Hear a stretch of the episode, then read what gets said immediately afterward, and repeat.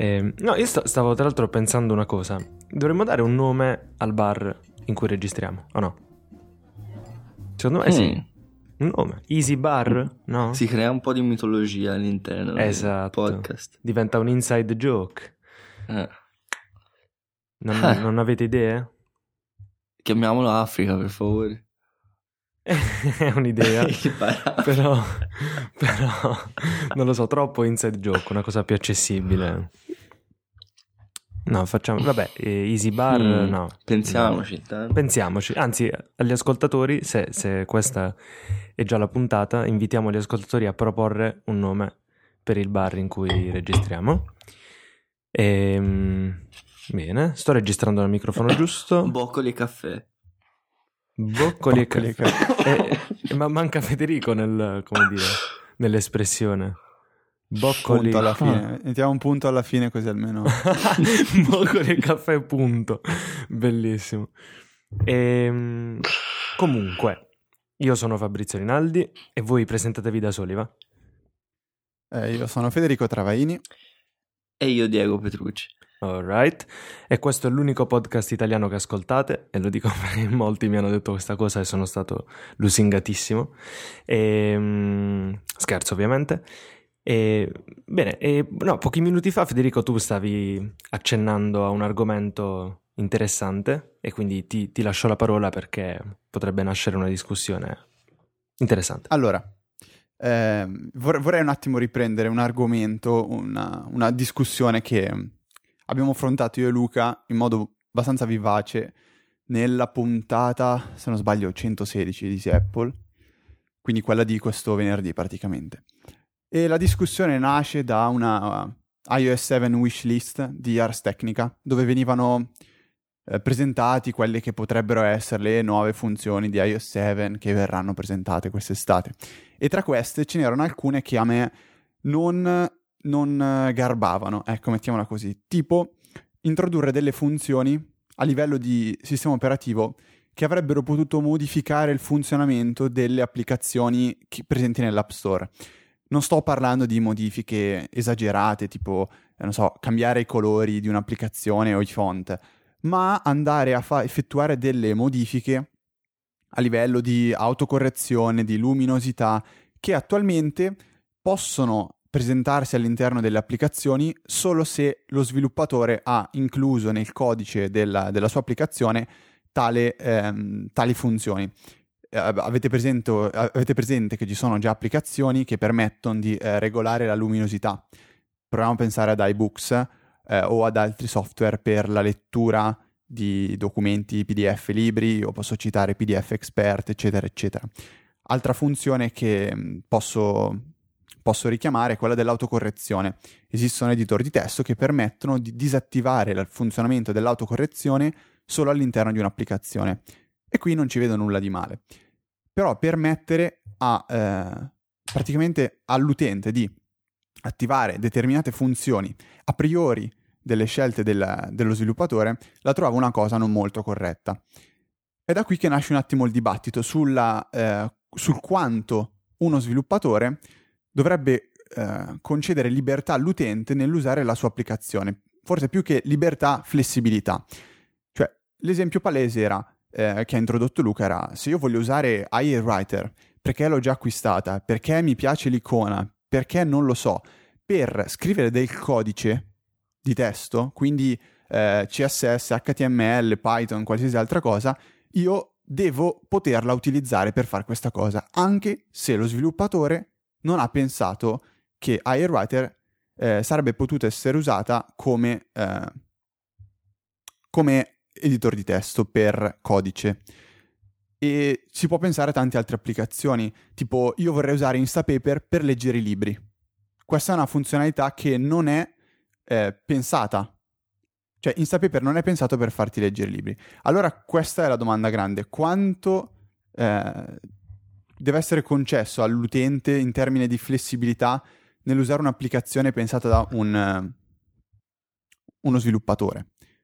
La, la mia opinione era quella che eh, l'applicazione, o comunque un prodotto in generale, può essere un cacciavite, può essere un'automobile, può essere una tastiera, eh, che possi- diciamo, eh, è- è sono dei prodotti queste cose qua, pensate per svolgere un determinato compito e per quello bisogna usarle. E quindi non esiste eh, lamentarsi del fatto che io vorrei usare un cacciavite come un martello, ma non posso perché non va bene, eh, o io voglio usare Instapaper per leggere libri e non mi è concesso farlo.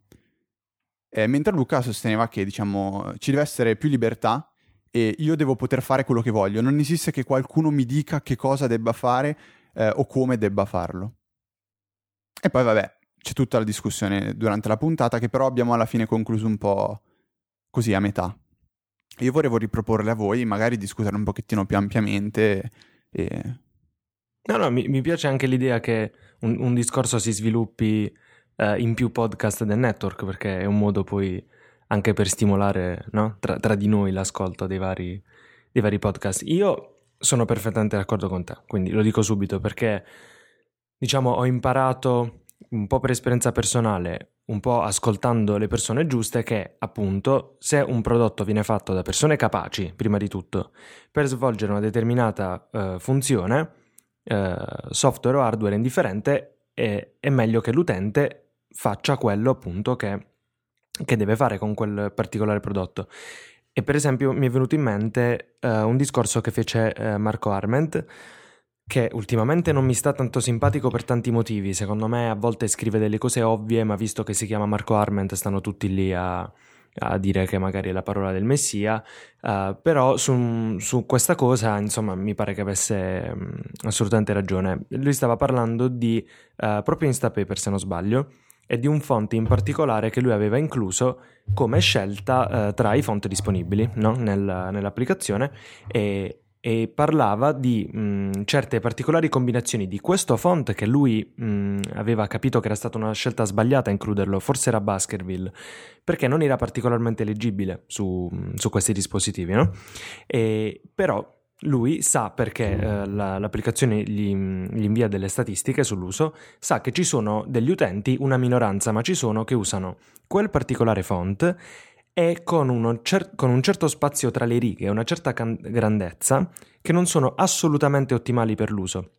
E lui dice oggi, se rifacessi l'applicazione e probabilmente eh, adotterà questo approccio nella prossima versione, che sarà un, um, non un aggiornamento ma proprio una nuova app, eh, non inserirei tutte queste scelte, ma io eh, inserirei, eh, ha detto, un font oppure pochi font con pochissime opzioni che so essere migliori per l'utente in quanto a leggibilità. Ed è per esempio questo stesso ragionamento che estremizzato ha portato alla creazione di un'app come appunto Writer, IA Writer di um, Oliver Reichenstein, eh, che addirittura non presenta scelte di nessun tipo, perché gli sviluppatori di questa applicazione hanno fatto proprio questo ragionamento. Uh, noi sappiamo qual è il modo migliore di leggere um, e scrivere su un monitor di un Mac, uno di un iPhone, uno di un iPad, o, o, o, meglio, riteniamo che questo sia il modo migliore e quindi vi offriamo un software che fa esattamente questo. E infatti il font, che credo sia Nitti o qualcosa del genere, di IA Writer, è ottimizzato per tutti i display, per le grandezze che sono disponibili grazie al, alla tipografia responsiva che hanno mm, utilizzato, eccetera. Quindi, e, infatti io sto usando Writer per qualunque cosa, praticamente ormai, e, e mi rendo conto che è il modo migliore per me di scrivere e leggere, mentre magari quando usavo altri software come Byword stavo lì a perderci tempo. Ora, comunque, questo discorso devia un po' dal, mm, da quello che stavi facendo tu, ehm, quindi magari non vado oltre, passo la parola a Diego, magari se vuole dire la sua. Sì, se non sbaglio, Marco ha fatto, applicato il suo stesso ragionamento a The Magazine, cioè ha limitato tantissimo le scelte proprio per fornire un'esperienza precisa. Esatto. È un po' come. Un, mi viene in mente un po' sempre Steve Jobs, che era questo dittatore benevolente che a seguire lui, secondo lui o comunque secondo la Apple, lei ti offriva l'esperienza giusta, il modo giusto di usare i propri dispositivi e te non avevi tante libertà, però sapevi che avevi un'esperienza quasi perfetta già dal, dal momento che apri o che inizi a usare un prodotto. No, mi viene in mente punto... la, la, citazione di Henry Ford, scusa se ti interrompo, che ormai la conoscono tutti, però vale sempre la pena ripeterla. Eh, disse Henry Ford appunto, se avessi chiesto ai miei clienti cosa volevano, mi avrebbero risposto un cavallo più veloce. Quindi il discorso più o meno è anche sempre questo, no? Mm-hmm. Ma c'è un, forse una domanda più filosofica nel momento che si va a pensare a queste cose digitali, che con una cosa fisica è diverso, perché se compri un martello, anche se il martello lo usi per piantare i chiodi o fare cose così, è comunque un oggetto fisico che può prestarsi ad altri usi, che puoi tenerlo, usarlo per tenere aperta la porta o per chissà cosa. Invece una cosa digitale come un'applicazione, soprattutto in un recinto come può essere iOS, secondo me non compri tanto l'oggetto o l'applicazione in quanto se in quanto applicazione, ma compri invece l'esperienza. E per questo l'esperienza che ti viene offerta e che viene decisa da chi crea l'applicazione è quella che deve essere usata, o perlomeno può essere anche l'unico modo per utilizzare questa applicazione. Perciò anch'io sarà una discussione noiosa, ma vi do ragione, perché ma... credo che non si debba usare cose create per una cosa in un altro modo. Guarda, secondo me l'esempio del cacciavite non si discosta così tanto da quello che, quello che ritorna con il digitale, perché facciamo finta che io davvero so, voglia usare il, il cacciavite per, um, per picchiare dei chiodi nel muro. E questo ritorna molto al discorso, scusate, che se vuoi scrivere del codice non devi usare, voglio usare Airwriter per scrivere del codice. Eh, e non voglio comprare Textastic, ad esempio, perché so, voglio risparmiare 5 euro. Quindi io uso il cacciavite che ho già in casa e non compro il, il martello perché voglio risparmiare i miei 5, 5 euro, quel che è. Alla fine che risultato ho? Ho... Forse sì, sono riuscito a picchiare i chiodi poi dentro il muro o nel legno, quel che è, grazie al cacciavite. Ci ho impiegato una vita perché facevo fatica a beccare il chiodo.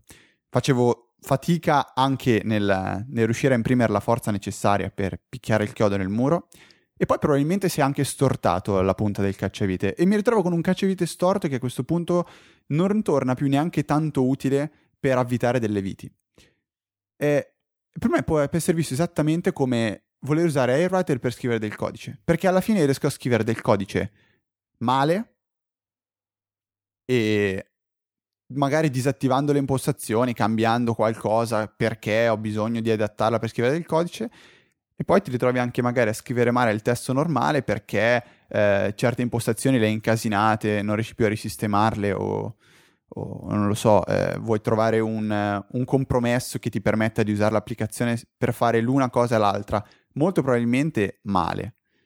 Eh, quindi non capisci che tuo, la tua necessità è avere un cacciavite e un martello. Cioè, la tua necessità è avere Airwriter e qualcosa per scrivere del codice. Sì, io diciamo che su questa cosa in particolare um, sono d'accordo fino a un certo punto, nel senso mi è venuto in mente per esempio eh, Steve Wozniak che quando scrisse il, il, codice per uno dei primissimi sistemi operativi a cui lavorò insieme a Steve Jobs, lo scrisse a mano quindi addirittura perché lui non poteva permettersi ehm, in, in, quel periodo un, un, computer su cui lavorare. E, e, quindi scrisse a mano il codice, poi andava all'Atari mi pare dove lo ricopiava e, e lo provava mh, mm, velocemente proprio perché non poteva permettersi di passare lì delle ore. E quindi per dire magari una persona che usa mh, mm, un cacciavite al posto di un martello per battere i chiodi si inventa in questo modo un modo nuovo di fare quello che prima non faceva. Quindi magari attenzione a dire che tutti dobbiamo fare tutto nel modo in cui ci dicono di farlo perché così bloccheremo mh, l'innovazione. So che sto andando oltre col discorso, però eh, sono d'accordo che in generale per un compito molto specifico potrebbe essere meglio usare uno strumento molto specifico. E ne, appunto tornando all'esempio... Ma tu stai dicendo che ci sono ci sono delle, dei limiti, delle, delle limitazioni ehm, cioè, reali. Non ho i soldi per comprarmi qualcosa per scrivere del codice, ma non penso che eh, se, io non, se io non potessi permettermi un martello, ah, eh, ragazzi, esageriamo. Eh, andate un attimo avanti un minuto, è arrivato il corriere. Torno subito, perdonatemi. ok. No, dicevo, eh, se, se, io non posso permettermi il martello e mi improvviso eh, so, una, un pazzo a, so, a usare il, ca- il cacciavite come, come, martello per picchiare i chiodi, non, non, penso che nessuno abbia il coraggio di lamentarsi dicendo ah, quegli stronzi non hanno pensato che io avrei potuto usare il cacciavite come martello, non hanno introdotto un supporto che lo trasforma in un martello, cioè non penso che nessuno abbia il coraggio di fare una cosa del genere. E neanche Wozniak non penso che abbia detto ah non hanno pensato che io avrei dovuto scrivere del codice con questo limone che ho comprato ieri dal fruttivendolo. Cioè, no, no, ma io non... in questo sono d'accordo, sono già tornato comunque, non era il Corriere ma era il Postino, e, ehm, sono, su questo sono d'accordo, uh, sto solo dicendo uh, che non bisogna fare il ragionamento che uh, come dire, se ho un software devo fare sempre solo esattamente uh, quello che c'è scritto che devo fare, perché a volte, proprio perché ci si arrangia, e io lo so perché lavorando nel filmmaking, che è probabilmente l'area in cui in assoluto è più importante sapersi arrangiare con i propri strumenti, e, e spesso proprio grazie a questo fatto ci si inventa delle soluzioni uh, che sono persino migliori di quelle che ti offrirebbero gli strumenti professionali da decine di migliaia di euro, tant'è che eh, a volte nei film indipendenti si vedono... Um, eh, degli, degli escamotage che hanno portato a risultati incredibili e queste cose non sarebbero venute in mente magari al regista con un budget di milioni di dollari che ha, eh, eh, come dicevamo appunto, esattamente gli strumenti che servono a fare esattamente certe determinate cose. Però comunque sì, è un discorso molto vasto, si potrebbe per esempio um, arrivare in un attimo al discorso del jailbreak il jailbreak, per esempio, permette di fare mille cose in più col proprio dispositivo, ma prima di tutto siamo sicuri che sia davvero necessario fare queste mille cose in più e, seconda cosa più importante, perché è il discorso di cui stiamo parlando oggi, fare queste mille cose non rischia di farmi fare peggio le dieci che facevo prima. E, e, in questo credo che pure la pensiamo più o meno allo stesso modo. No, non so, non credo che voi abbiate fatto il jailbreak. O... A me ricorda tanto la filosofia per mettere in relazione con quella nostra, diciamo, open source, in cui è esaltato questo aspetto dell'arrangiarsi e cercare di farcela e, e personalizzare le cose, dove proprio facendo danni impari a sistemare le cose e a mettere mano nei, nei, punti dove vanno messi. Però secondo me ha anche dei grossi, grossi difetti perché poi si vede il risultato che sia Instapaper dove fanno casini, grandi casini gli utenti o che sia l'open source che se, lo, se dai in mano comunque a una persona normale Ubuntu non, non sa da che parte rifarsi quindi ha dei limiti. Sì, e... vabbè, il discorso dell'open source è un po' più complicato, però sì, magari lo affrontiamo un'altra volta. È, è, molto più pensato al singolo, secondo me, questo. Cioè, eh, io a Luca dicevo, guarda, se ti fosse data la possibilità di scaricarti il pacchetto, eh, per pacchetto intendo il codice di un'applicazione, diciamo, eh, metterti lì a modificartelo, sistemarlo, aggiungere le funzioni che ti interessano, installartelo per te, quindi fare una sorta di mod, va bene, cioè è una cosa che funziona a te. Ma io non vedo perché, siccome uno avrebbe bisogno di una cosa, tutti gli altri dovrebbero, diciamo, subirsela. Eh, cioè, io mi è venuto in mente adesso un esempio, il fatto che l'iPad non possa chiamare. Io non la vedo eh, una limitazione sbagliata. Cioè, lì proprio c'è la SIM, ma non puoi chiamare. Eh, forse all'inizio la gente si sia limitata, ma questa è stata proprio una scelta. Cioè, io non voglio di, permettervi di fare questa cosa perché è sbagliata. È sbagliata, anche se voi potreste farla alla fine magari la fareste eh, e poi il risultato qual è finale? Che, che non comprereste mi l'iPhone. sento dire che, che, l'iPad fa schifo. Ma no, che l'iPad fa schifo perché per chiamare è un disastro, è, è scomodo, se non hai gli auricolari è, eh, è un casino, quindi se ti chiamano e hai gli auricolari in tasca devi tirare fuori dalla tasca e poi magari perdi la chiamata e queste cose qua. Allora penso che la soluzione giusta sia stata dire voi non chiamate con questa cosa qua perché so che avreste un'esperienza pessima. A me viene in mente anche, non so se l'avete mai letto, è un post di Brent Simmons, che credo sia quello che ha fatto Net Newswire, e si chiama Anatomia di una funzionalità, ovviamente in inglese, e spiega come ogni funzione, anche la più piccola, come può essere aggiungere un comando per inviare a Instapaper un articolo, comporta una serie di decisioni incredibili e molto molto difficili da fare sia graficamente che a livello di codice. E questo per dire che magari andando a dare la possibilità agli utenti più smaliziati di cambiare certe cose o certe funzioni o parametri, comunque devi andare per forza ad aggiungere complessità anche a tutti gli altri utenti. E quindi vai, ottieni un compromesso che non è un compromesso buono perché la maggior parte delle persone ne soffre. E invece ne guadagna soltanto, ne guadagnano soltanto alcuni, pochi, che magari non usano neanche. Sì, sì, sì. Vero. E, ehm, diciamo che, uh, sì, no, questo è verissimo. Eh, giusto per aggiungere invece un esempio um, contrario che però ci può stare in questo discorso è quello che è avvenuto con la Wii e il Kinect. Um, Wii di Nintendo e, e Kinect di, di Microsoft, no? del team dell'Xbox. E questi due prodotti sarebbero fatti teoricamente per una cosa sola, no? come dicevamo prima, uno strumento eh, creato per un compito specifico, in questo caso è giocare. No? Quindi eh, gli utenti, le persone che acquistano questi prodotti, usano, li usano in effetti solo per fare quello. Il bello però di questi prodotti è che l'utente avanzato, quindi quello esperto, e quindi questa cosa non mette in pericolo l'esperienza utente del, dell'utonto, diciamo così, scherzo ovviamente, del, dell'utente normale, ecco, um, l'utente esperto può usare questi prodotti davvero per fare di tutto e se cercate in internet, um, ora non saprei dire esattamente cosa perché no, non mi viene in questo momento un esempio specifico, comunque anche su YouTube se ne possono vedere, con la Wii e col Kinect sono state fatte le cose impressionanti, eh, di rilevazione dei movimenti nello spazio per scopi scientifici, eh, di progettazione CAD e, e, tutta una serie di altre cose. Quindi è bello che le due rispettive aziende, eh, Nintendo e Microsoft, abbiano offerto la possibilità agli utenti più avanzati di usare questi strumenti non per ciò eh, per cui sono stati pensati. È questo che intendevo dire prima. Quindi io dico, è giusto che l'utente normale eh, e non esperto, che non può sapere esattamente cosa è meglio per sé, eh, è, è giusto che faccia quello che questi prodotti vogliono che lui faccia. Va bene così.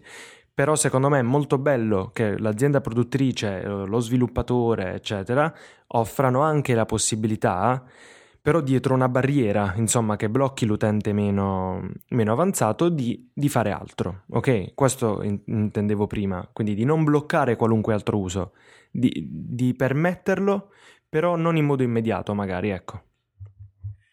Quindi per quanto riguarda un editor di testo, magari che voi su- suggerivate che ehm, dovrebbe essere usato solo unicamente per il compito per cui è stato pensato, è vero, quindi IE per esempio è chiaramente un software pensato uh, per un utente n- normale e per ciò che è meglio per lui, però magari un altro software come può essere NVAlt di Brett Tempesta, carissimo, uh, è bello che permetta invece di personalizzarne l'uso e, e, quindi di adattarlo, però ecco appunto quello è un software di certo non per l'utente me- medio, è già per un utente un po' più avanzato.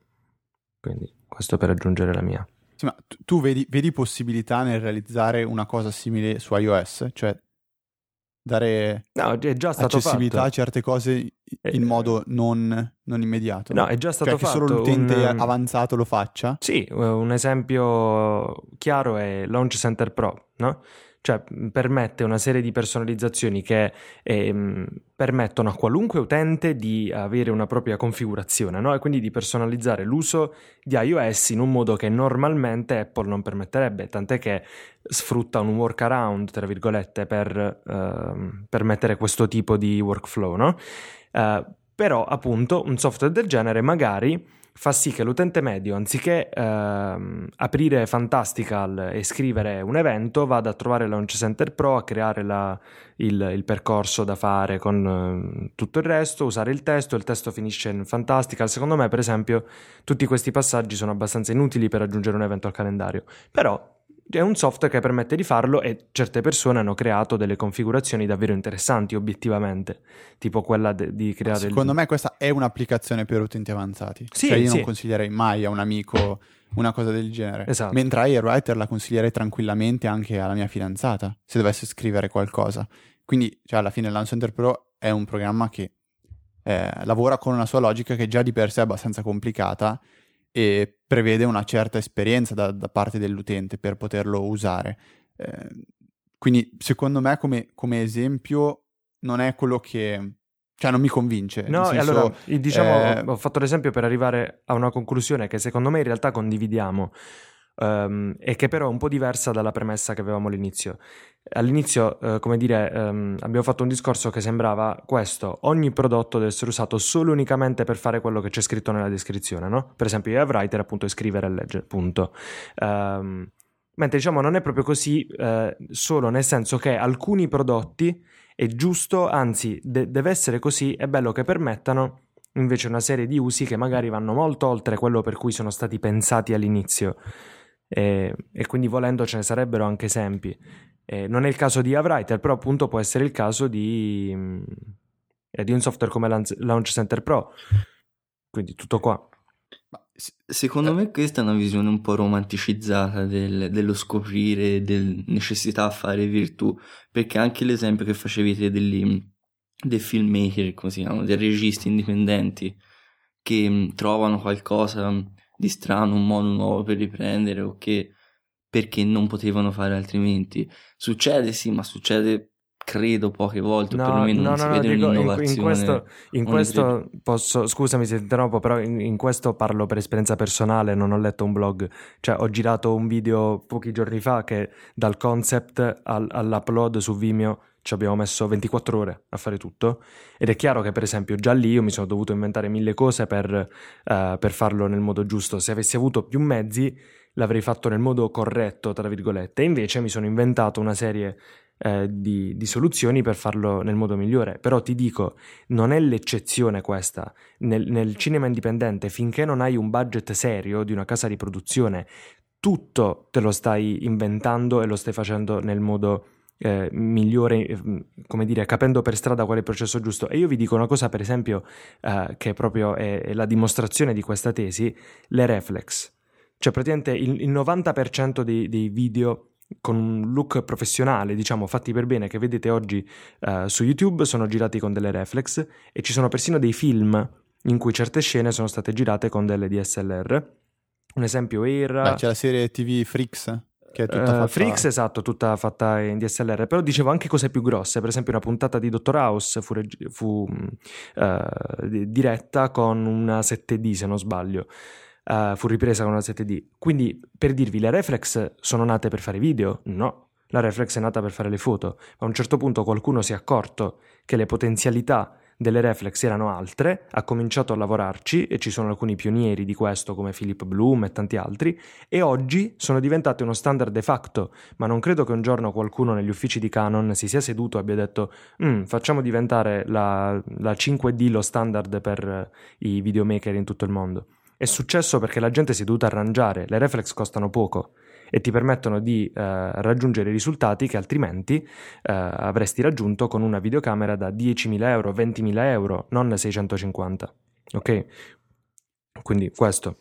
Il mio discorso però era più quante volte vedi questo tipo di innovazione o di cambiamento rispetto alle volte che invece le persone normali si trovano un- un'esperienza compromessa perché magari qualcuno aveva pensato di mettere, di lasciare un po' più libero il campo, di poter permettere a fare altre cose alle persone.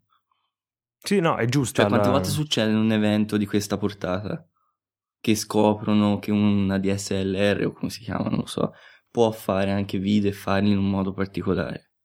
No, non ti saprei dire quanto spesso succede. Ehm, questo era solo per dire eh, che non sono d'accordo solo se dite che eh, chiunque debba sempre e comunque usare un, eh, uno strumento esattamente per quello che ti dicono eh, che deve essere usato. Ecco, se, se dite No, così, aspetta, no. Secondo me abbiamo un attimo perso la, secondo me, il punto di partenza, perché il punto di partenza è se tu vuoi usare un, pro- un prodotto per farlo funzionare o per fare qualcosa di diverso da quello per cui questo prodotto è stato pensato, non esiste che ti lamenti, secondo me. Cioè, eh, ci credo che tu ti sei inventato di fare qualcosa di strano con fotocamere, microfoni, perché non avresti potuto, eh, che cacchio ne so, comprarti prodotti più professionali o pensati realmente per quello che ti serviva a fare. Ma non penso neanche che tu ti sei messo lì e ti sei iniziato a lamentare perché ogni piccola cosa non faceva quello di cui tu avevi bisogno. No, no, ma infatti io, io Cioè, sul discorso se- lamentela non mi sono pronunciato, eh. Anzi, cioè No, sono infatti, eh, cioè, d'accordo con che te volevo- ci tenevo a 100%. dire. Sì, sì. Cioè, il, il discorso iniziale era questo, era non pretendere di poter fare qualcosa di diverso con un prodotto bene e quel qualcosa di diverso intendo qualcosa per cui questo prodotto non è stato pensato. Che poi tu puoi inventarti una nuova funzione, ci sta. Probabilmente andrà malissimo. Poi, come è successo con le reflex, hanno visto che la gente iniziava a fare in video e hanno detto benissimo, iniziamo a, a- P- Però a se posso... spingere su questa nuova se, funzionalità. Se posso dire perché non siamo perfettamente d'accordo, il problema è questo: se la 5D l'avesse fatta, anzi, un- no, un esempio, un- vabbè, no, è indifferente. Comunque, diciamo la 600D perché è la mia reflex, no? Se l'avesse fatta Apple, io non avrei potuto installare il firmware Magic Lantern, che sarebbe il firmware che è diventato eh, di nuovo lo standard de facto per i filmmaker, perché permette una serie di personalizzazioni da videocamera e non da fotocamera ed è assolutamente indispensabile per fare video professionale con una reflex, no? Se la 600D fosse Apple e non Canon, io al 99% non avrei potuto installare nulla. E io per fare quello che ho fatto con la 600D avrei dovuto, uno, faticare molto di più, due, ottenere risultati mediocri. Mentre grazie al fatto che Canon è un'azienda che su queste cose lascia passare, diciamo, quindi non è troppo rigida, è successo che gli sviluppatori sono riusciti tramite un processo certo complesso e lungo e faticoso di hacking a creare questo f- software incredibile che permette alla 600D, per dire una reflex da 600 euro, ormai anche meno, di diventare una videocamera professionale. Per quello dicevo che a volte è bello che un'azienda lasci passare qualche personalizzazione, però eh, per quanto riguarda il discorso lamentele, no? io sono perfettamente d'accordo. Se tu compri un prodotto che, e questo prodotto dice esplicitamente io sono fatto per fare X e tu vuoi fare Y, se ti lamenti che non puoi fare Y non hai capito niente. Quindi d'accordissimo su questo. Sì, eh, Sai cos'è sono diverso vai. forse dell'esempio delle reflex? Scusa Fede. Che mh, le reflex già è un gruppo di persone minoritario e elitario perché non tutti vanno a comprare le reflex e chi le compra è già uno dei più esperti fra i tanti che possono farlo. Un'applicazione su iOS invece è alla mercé di tutti per essere comprata. Quindi magari sì, dà più possibilità, è un po' come il computer contro iOS, che l'Apple sul, su S10 ti dà più possibilità inve- perché è destinato a un pubblico più ampio e magari più esperto, cioè meno ampio ma più esperto, e su iOS invece che è destinato a un pubblico più ampio e meno esperto ti dà meno libertà perché sa che faresti danni. D'accordissimo. Infatti sì. le fotocamere digitali e quelle compatte, non so come la terminologia, non sono così modificabili come magari le reflex. Infatti nessuno si sogna di fare chissà cosa con le compatte, a meno che non sia un esercizio di stile fine a se stesso. Mi è piaciuta questa conclusione. Sì, sì, no, è... d'accordissimo. sì. In, in realtà alla fine la pensiamo allo stesso modo, ognuno di noi ha una prospettiva leggermente diversa eh, dovuta al- ai campi diversi in cui applichiamo le nostre conoscenze e tutto il resto, per me il filmmaking, ma poi in realtà sì, ehm, stiamo facendo un discorso che è molto simile e io la questione delle, eh, delle lamentele, per esempio, sono d'accordo, a volte leggo nelle recensioni dei software che comunque leggo pochissimo sull'App Store, no? Però lì sì, in effetti leggo lamentele assurde eh, rispetto a software che è molto chiaro che sono stati pensati per fare una determinata cosa. Comunque, sì, io quello che devo dire su questo argomento l'ho detto, non so se voi volete eh, aggiungere qualcosa. No, boh, che... c- cioè, secondo me alla fine abbiamo detto le cose... Cioè, io personalmente ho detto le- le- i punti principali che, eh, che mi sarebbe... Cioè, che avrei voluto dire durante questa puntata. Poi, siccome ci sono anche altre sfaccettature, cioè eh, il discorso fino, fino a che punto uno sviluppatore può, può ascoltare i consigli del, del pubblico ehm, riguardo il- il, lo sviluppo futuro di- della propria applicazione. Questa era un'altra cosa che, se non sbaglio, affrontava Marco Arment. Eh, sempre in discorso di libertà, cioè se tutti mi chiedono una cosa, devo farla, non devo farla, quanto conta la mia opinione, quanto conta la loro. Eh, e poi c'era un'altra cosa che però, devo dire, mi, mi- mi è sfuggita da- dalla mente proprio due minuti fa, quindi Vabbè, to- eh, tornerà. secondo me più o meno abbiamo coperto Sì, tornerà. No, no, questa del, dell'opinione dell'utilizzatore eh, rispetto a chi produce il software, questo è anche un argomento molto complesso e per esempio c'è chi ritiene, eh, cioè conosco sviluppatori e designer che ritengono che eh, loro non debbano assolutamente ascoltare gli utenti salvo in casi eccezionali eh, perché normalmente eh, le idee degli utenti appunto non portano a migliorare il prodotto ma anzi tutt'altro e se gli sviluppatori mh, ascoltassero continuamente quello che vogliono gli utenti e facessero solo quello, oggi non avremmo i software belli, evoluti e complessi che abbiamo, ma avremmo solo delle versioni modificate forse un po' migliori di quello che c'era già, che ne so, dieci anni fa. Però in alcuni casi invece i suggerimenti degli utenti portano anche a un progresso. È per esempio il caso di Reader, la bellissima app di Silvio Rizzi che io ricordo a un certo punto evidentemente aveva introdotto modifiche e miglioramenti richiesti dagli utenti. Nel tempo lui stesso lo disse. Quindi anche lì un equilibrio precario tra ciò che lo sviluppatore ha in mente e, e ciò che gli utenti desiderano. E, e c'è uno sweet spot, diciamo, tra queste due cose che varia secondo me molto a seconda del prodotto. Instapaper è un prodotto, visto che l'abbiamo già citato, che fa esattamente una cosa molto specifica. Quindi secondo me è giusto che lo sviluppatore faccia un po', tra virgolette, il dittatore e dica io so come va fatta questa cosa. Mentre magari un'app molto più complessa e come dicevi tu Federico per, per un pubblico diverso, più avanzato, come può essere Launch Center Pro, e in quel caso magari gli utenti hanno in effetti da dire qualcosa a riguardo perché comunque eh, il, i, i, ragionamenti che stanno dietro all'app sono, partono dal basso in un certo senso. Queste sono app grassroots, tra virgolette, quindi create proprio da queste spinte di personalizzazione dei, dei prodotti che abbiamo tra le mani. Diciamo che magari, e torna a mente quella citazione che hai detto te di Ford, che se avessi chiesto avrei, fatto, avrei dovuto fare cavalli più veloci. Gli utenti normali, chiamiamoli così, possono aiutarti a risolvere problemi o a modificare e perfezionare funzioni che già ci sono, però è molto molto difficile, se non impossibile, impensabile, che ti aiutino a creare qualcosa di diverso, qualcosa, tanto per usare una parola che sembra quasi scontata, disruptivo, che, che potrebbe cambiare le carte in tavola o fare qualcosa di diverso. Cioè nessuno sarebbe detto di creare Instapaper, però in tanti ti possono aiutare a migliorare Instapaper o perfezionare.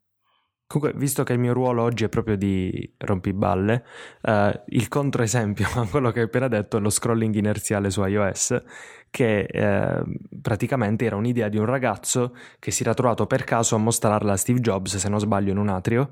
Steve Jobs visse, vide questa cosa, poi il ragazzo finì a lavorare chiaramente con il team di iOS, eh, tutte quelle storie felici californiane che sentiamo ogni tanto, no? Eh, quindi, per esempio, quello è un caso in cui eh, arriva dal basso un'innovazione che poi in realtà è, si è rivelata fondamentale. È chiaro, è, lo scrolling inerziale non è una, una funzione fondamentale, però ha segnato un cambiamento nel modo in cui ci approcciamo ai display touchscreen. Mm, per chi non lo sapesse, ma credo che gli ascoltatori lo sappiano tutti, lo scrolling inerziale è quello lì che fa rimbalzare la pagina in alto, che quando il dito si muove la pagina continua a scorrere dopo che il dito ha lasciato lo schermo, proprio come se mh, mm, i contenuti fossero un oggetto fisico che viene spostato. Una gran bella cosa che è venuta dal basso. Quindi... Mm, Però c'è la fregatura lì perché basso, è venuta dal basso alto, perché comunque questo non era una persona comune che si trova a utilizzare una cosa, ma era un, anche se piccolo, uno sviluppatore che aveva già la sua bella esperienza, certo. tante cose.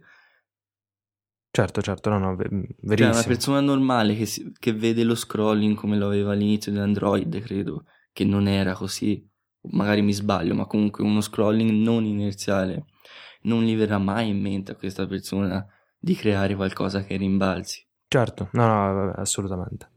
Poi le eccezioni ci sono sempre, certo, però dico in linea generale. Sì, sì, no, questo era giusto per dire che non c'è un algoritmo che dice quanto gli sviluppatori debbano ascoltare gli utilizzatori, perché in alcuni casi è fondamentale che lo facciano, in altri è assolutamente indispensabile che non lo facciano e questo dipende dal prodotto, dallo sviluppatore, dal pubblico, quindi è una riflessione che si potrebbe fare per ogni singola applicazione, molto difficile, non so se siete d'accordo, ma credo che sia molto difficile stabilire una regola generale e secondo me non c'è. Anche se qualcuno dice che invece, cioè per esempio io mi ricordo che mi scambiai qualche battuta con Gordon Irving su Twitter, che ormai penso che conosciate, eh, mi rivolgo al pubblico e agli ascoltatori.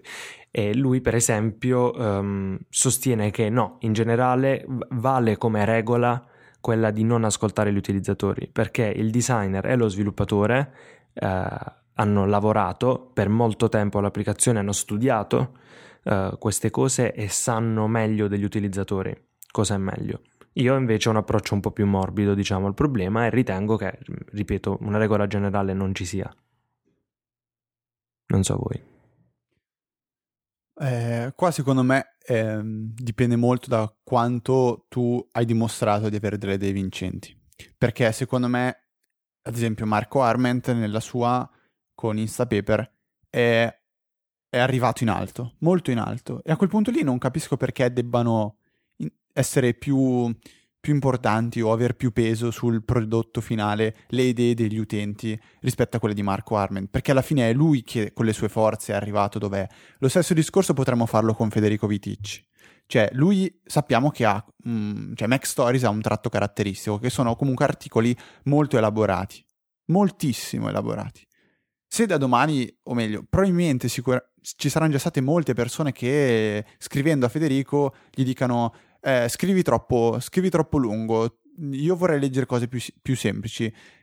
Io, se fossi nei panni di Federico, gli risponderei, cioè, che quello è il mio sito, io ci faccio quello che voglio, il pubblico, gli utenti di internet hanno dato ragione a me perché Mac Stories attualmente penso sia sicuramente tra i 5, forse 10 siti più, più importanti per quanto riguarda il mondo Apple le sue idee sono state vincenti, le sue idee sono quelle che contano, secondo me.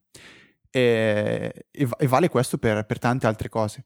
È ovvio che se magari noi, che eh, stiamo conducendo un podcast nato da poco, con meno di 20 puntate, in cui la gente si dice, eh, ragazzi, guarda che eh, dite troppo, troppe parolacce, oppure non, non, è il massimo che iniziate con le presentazioni, sarebbe più bello vederlo con, so, che iniziaste da, da punto in bianco a quel punto lì io forse le considererei perché non possiamo permetterci di, di non possiamo ritenerci, diciamo, eh, così eh, importanti, così, di, di, aver, di, aver, avuto un successo così grande da poter ignorare gli altri e far valere da sole le nostre idee.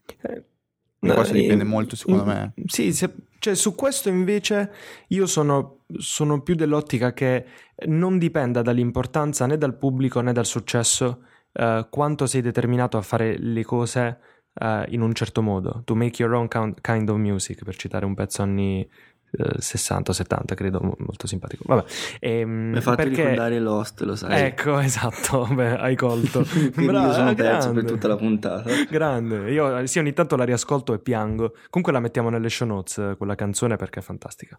Anzi diventa la sigla di questa puntata. No scherzo se no Apple vabbè. Ehm, no dicevo eh, per esempio ci è arrivata qualche critica ehm, a questo podcast ehm, sul fatto che il taglio era un po' troppo filosofico, um, troppe riflessioni e quindi rischiava di diventare noioso per chi per esempio lo ascolta quando va al lavoro. Um, ora, io avrei potuto dire, ah sì, uh, è vero, troppo filosofico, da domani diciamo che app abbiamo nella home screen, no? Eh, e da quella critica avremmo potuto cominciare a fare puntate in cui diciamo che app abbiamo nella home screen, fine. Però io ho detto no, perché questo è un podcast diverso dagli altri, eh, in cui il taglio è tecnologico, ma siamo persone che amano chiacchierare e come oggi riflettere sulle cose, arrivare a conclusioni non scontate. E questo podcast rimarrà tale perché se io ascoltassi le persone che hanno detto no, invece è noioso, ora staremmo facendo altro e secondo me il valore del podcast sarebbe crollato e avrebbe perso molta della sua dignità. E per esempio a conferma di questo mio approccio c'è stato il, um, come dire, successo, tra virgolette, eh, del podcast eh, che ha avuto per tante persone. Io quando ci siamo visti per il bellissimo evento che, eh, ripeto, è stato davvero un, piacere vivere, ovvero Mitisi Podcast, um, di cui magari poi mm, parliamo. Eh, lì per me è stato bellissimo sentire delle persone che mi hanno detto: No, io, a, a, me il vostro podcast piace proprio per quello, che non sentiamo sempre le stesse banalità, magari, e, e fate delle riflessioni interessanti, il taglio filosofico, complimenti, eccetera, eccetera. Anche su Twitter mi hanno detto. Uh, quindi ci, eh, come dire, perderemmo la nostra natura se ascoltassimo chi invece ci ha detto che è noioso o altro. Quindi tutto qua per Eh, dire. la risposta era semplice, cioè, vatti, cercati un altro podcast se Esatto. non vuoi sentire le cose filosofiche. Esatto, quindi anche se Cioè, avessimo... non puoi prete- Scusami, no, no, vai, di, di pure. No, eh, dicevo, è come se uno pretendesse che Writer diventi un client di Twitter. Cioè, il paragone penso che sia più o meno simile. Non parlate di queste cose qua, parlate di altro. Cioè, stai cambiando il contenuto. Esattamente, no? E dico, questo ragionamento cambia, eh, cambia, scusami, volevo dire, vale anche eh, per un podcast che ne ha 10 di ascoltatori e magari non eh, 20 come noi. Ehm, quindi a prescindere, ecco, dal, dal successo. Tutto qua. Ehm, non lo so, io eh, avrei anche altre cose volendo da dire. Eh, vedo che siamo a 45 minuti, quindi non vorrei che diventasse Mi è obiettivamente appena noioso. arrivata un'email dicendo che dovremmo smettere dopo i 45 minuti di registrare. no, ecco, perché Questa infatti... volta ascoltiamo però. eh. eh sì, magari, magari questa sì. Eh, ecco, in alcuni casi bisogna anche trovare un compromesso. Eh, c'è, c'è chi, per esempio, magari eh, porta un po' quest- questo approccio alle estreme conseguenze. E per esempio, già che parlavamo del nostro podcast, mi viene in mente eh, il BB podcast che è finito recentemente di, di Sean Blanc e, e Ben Brooks. Lì mi sembra che a volte quest'idea di fare le cose come volevano, senza schemi, senza niente, eh, fosse eccessiva. In effetti loro stessi se ne erano accorti, avevano introdotto poi delle novità in una seconda versione, tra virgolette, del, eh, del podcast. Quindi, di nuovo, c'è uno sweet spot tra ascoltare chi fruisce e, e- e chi compra il tuo prodotto e chi lo legge, chi lo usa, e invece le tue intenzioni che devono comunque essere forti e determinate. E se non lo sono, ci sarà sicuramente una deriva in cui il tuo prodotto si snatura e diventa un, un qualcos'altro, che può essere un bene o un male, però chi lo sa. Chiudiamo con... Ma era bello proprio perché era diverso, secondo me. No, ma infatti in quel caso i cambiamenti eh, ci sono stati, eh, però comunque è rimasto un podcast molto casual, eh, molto mh, anche abbastanza diverso insomma dagli altri, quindi andavano anche bene. O, o a te forse piaceva più prima dei, mh, dei cambiamenti, vero? Prima, prima, Mhm, prima, prima. Sì. Ah, forse anche a me, non lo so, a volte mi hanno annoiato un po', però appunto eh, non mi sarei mai lamentato. Infatti ho detto, ci sono altri podcast che mi piacciono di più, punto. Eh, se avessi mandato una mail a Sean Blanc e Ben Brooks con scritto, che ne so, parlate più velocemente, eh, voglio dire, avrei fatto una bella fesseria.